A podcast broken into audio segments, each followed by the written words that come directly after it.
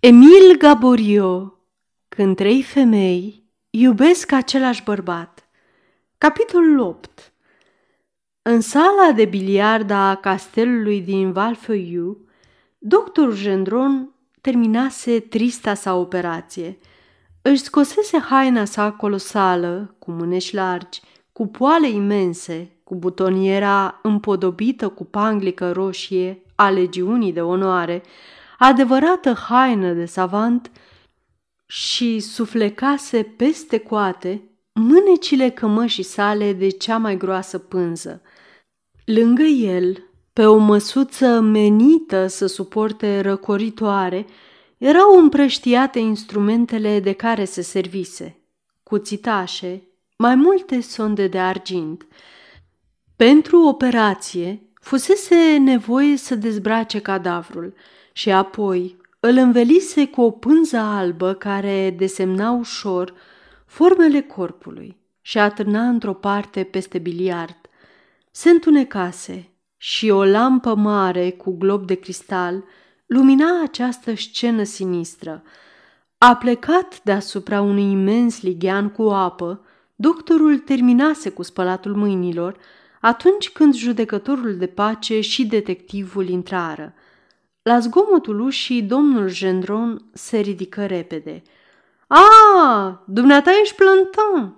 zise el cu o voce vizibil schimbată. Unde e domnul Domini?" A plecat.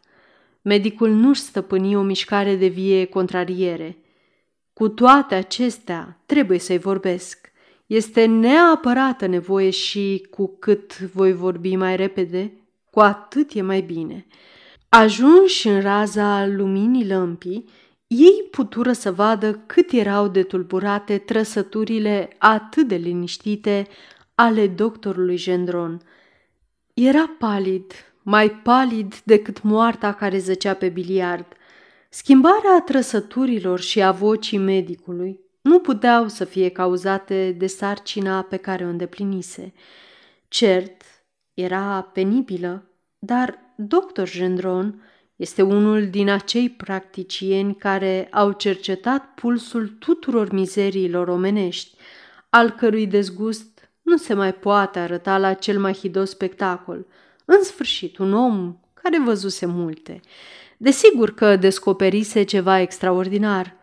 Scumpe doctore, îi zise tatăl Plantan, trebuie să-ți fac aceeași întrebare pe care dumneata mi-ai făcut-o acum câteva ore – Ești indispus? Ești bolnav? Doctor Gendron dădu cu tristețe din cap, cu o intenție calculată și perfect subliniată. Îți voi răspunde amicul meu la fel cum mi-ai răspuns. Îți mulțumesc, nu e nevoie. Mă simt mai bine. Acești doi observatori, la fel de strașnici, întoarseră capetele ca și cum ar fi vrut să se ferească să-și ghicească gândurile. Se fereau de privirea lor vorbitoare. Domnul Lecoq se apropie. Eu cred că cunosc cauzele emoției domnului doctor. A descoperit că doamna de Tremorel a fost asasinată cu o singură lovitură și că mai târziu asasinii s-au năpustit asupra cadavrului aproape rece. Ochii medicului, care se fixară asupra detectivului, avură o expresie de uimire. Cum ați ghicit aceasta?" întrebă el.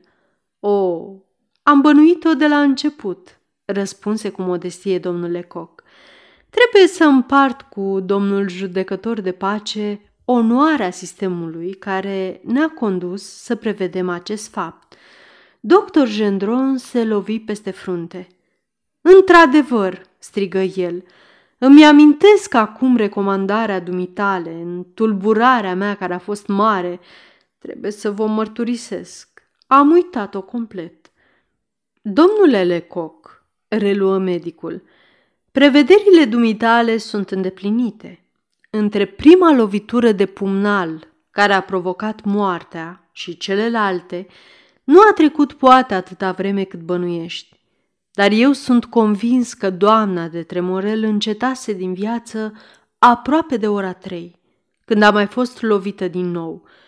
Doctor Gendron se apropiase de biliard și încetișor ridică pânza mortoară, descoperind capul și o parte din bustul victimei. Fă-ne lumină, Plantan! Bătrânul judecător de pace se execută. Luă lampa și trecu în cealaltă parte a biliardului. Mâna îi tremura așa de tare încât globul și sticla se ciocneau. Lumina pâlpâindă plimba pe pereți umbre sinistre. Figura contesei fusese spălată cu îngrijire. Bucățile de sânge și de noroi fusese răcurățate. Semnele loviturilor erau astfel mai vizibile, totuși se putea observa pe această figură lividă urmele frumuseții sale. Domnule Coc stă la căpătuiul biliardului, aplecându-se pentru a examina mai de aproape. Doamna de Tremorel, zise doctor Gendron, a primit 18 lovituri de pumnal. Din toate aceste răni, una singură e mortală. Este aceasta, a cărei direcție aproape verticală, iată acolo ceva mai jos de umăr. În timp ce arăta rana deschisă, pe brațul stâng sprijinea cadavrul, al cărui admirabil păr blond se revărsase. Ochii contesei păstraseră o expresie înspăimântătoare. Părea că din gura sa întredeschisă trebuia să se audă Săriți! Ajutor! Tatăl Plantin, omul cu inimă de piatră, întorsese capul și medicul, stăpânindu-și prima emoție, continua cu acea voce puțin umflată a profesorilor de anfiteatre. Lama cuțitului a fost lată de 3 centimetri și lungă de cel puțin 25. Toate celelalte răni de pe mâini, piept și umeri sunt relativ ușoare. Ele au fost făcute cam la două ore cel puțin după aceea care a cauzat moartea. Bine, zise domnul Lecoq. Băgați de seamă, reluă cu vioiciune doctorul, că nu spun cu siguranță. Eu indic numai o probabilitate. Fenomenele pe care se sprijină convingerea mea personală sunt prea fugitive, prea puțin sigure prin natura lor, prea discutate încă pentru a putea fi sigur de ceva. Această expunere a doctorului păru că contrariază foarte mult pe domnul Lecoq.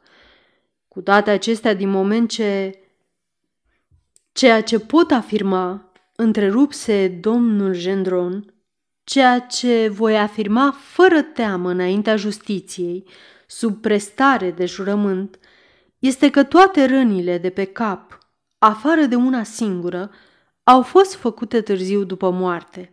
Nici o îndoială, nici o discuție posibilă. Iată, deasupra ochiului lovitura dată în timpul vieții. După cum vedeți, infiltrația sângelui în țesături a fost considerabilă. Umflătura e enormă, foarte neagră la mijloc. Celelalte contuzii au atât de puțin acest caracter încât chiar aici, unde lovitura a fost atât de puternică, deoarece s-a fracturat osul tâmplei, nu este nici urmă de vânătaie. Cred, domnule doctor, insinuă domnul Lecoq, cu faptul acesta afirmat și dovedit, că victima, după moarte, a fost lovită cu un corp tare. Poate să determine concluzia că, tot astfel, după ce încetase din viață, a fost măcelărită cu lovituri de cuțit. Doctor Gendron se gândi puțin. Se poate, domnule, zise în sfârșit, ca dumneata să ai dreptate și în ce mă privește sunt convins. Cu toate acestea, concluziile raportului meu nu vor fi ale dumitale. Medicina legală nu trebuie să se pronunțe decât asupra faptelor certe, demonstrate și de nediscutat. Dacă știința are îndoiala, chiar cea mai mică, cea mai ușoară, trebuie să tacă. Eu zic mai mult, dacă e incertitudine, Părerea mea este că acuzatul trebuie să se folosească de aceasta, nu acuzarea. Desigur că nu era și părerea detectivului, dar el se feri să spună ceva. El urmărise cu o atenție pasionată pe doctor Gendron și contracția mușchilor feței arătau sforțarea inteligenței sale. Acum mi se pare posibil să determin unde și cum a fost lovită contesa. Doctorul acoperi cadavrul și tatăl plantăm pusese lampa pe măsuță. Ei rugară pe domnul Lecoq să se explice. Ei bine, reluă polițistul, direcția rănii doamnei de Tremorel îmi dovedește că ea era în camera sa, luând ceaiul, pe scaun, cu corpul puțin aplecat înainte, atunci când a fost asasinată. Asasinul s-a apropiat pe la spate, cu brațul ridicat. El a ales bine locul și a lovit cu o forță teribilă. Așa de violentă a fost lovitura încât victima a căzut înainte și în cădere, fruntea s-a lovit de colțul mesei și a provocat singura rană sângerândă pe care am observat-o pe cap. Doctor Gendron privea când pe domnul Lecoq, când pe tatăl Plantin, care schimbau priviri cel puțin curioase. Oare bănuiau jocul lor? El răspunse, este evident. Crima trebuie să se fi comis în împrejurările explicate de domnul polițist. Se făcu o nouă tăcere, atât de chinuitoare încât tatăl Plantin găsi cu cale să o întrerupă. Mutismul încăpățânat al domnului Lecoq îl necăjea. Ați văzut?" îl întrebă tot ce aveați de văzut?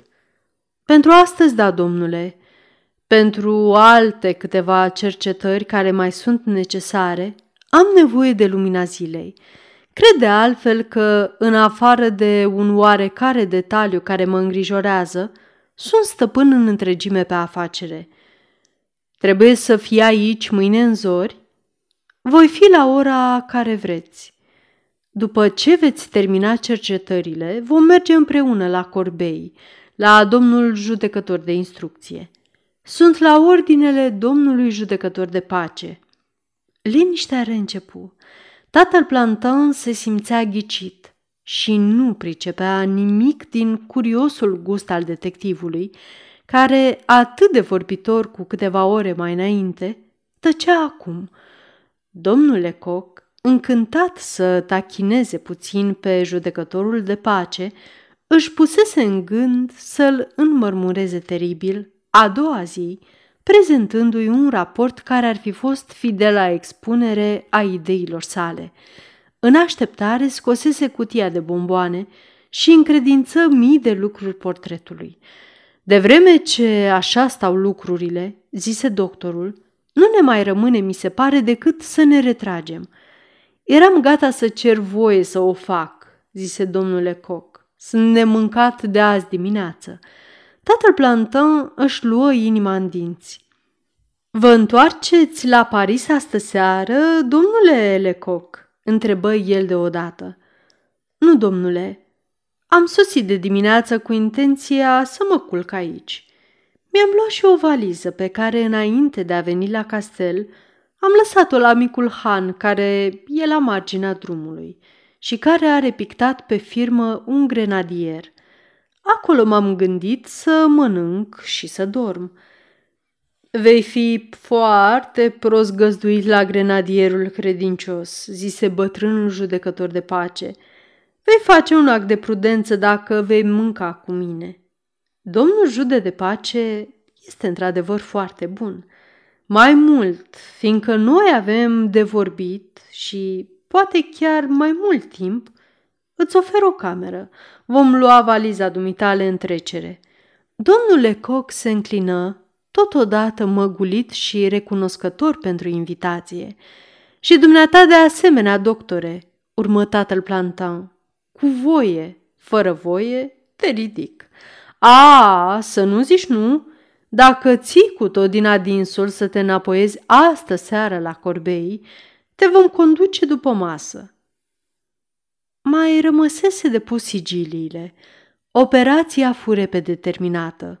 Fâșii subțiri de pânză, fixate cu mari buline de ceară cu insigna judecătoriei de pace, fură lipite la toate ușile primului etaj, la ușa camerei cu securea și de asemenea la ușile unui dulap, unde fusese răpuse toate corpurile delicte culese de anchetă și detaliat descrise în procesele verbale. Sfârșitul capitolului 8 Sunteți curioși să aflați ce avea să spună inspectorul Lecoq a doua zi în raportul său? Cu toate acestea trebuie să-i vorbesc. Este neapărată nevoie și cu cât voi vorbi mai repede, cu atât e mai bine, spusese doctorul Gendron. Totuși, cine sunt acele trei femei care iubesc același bărbat?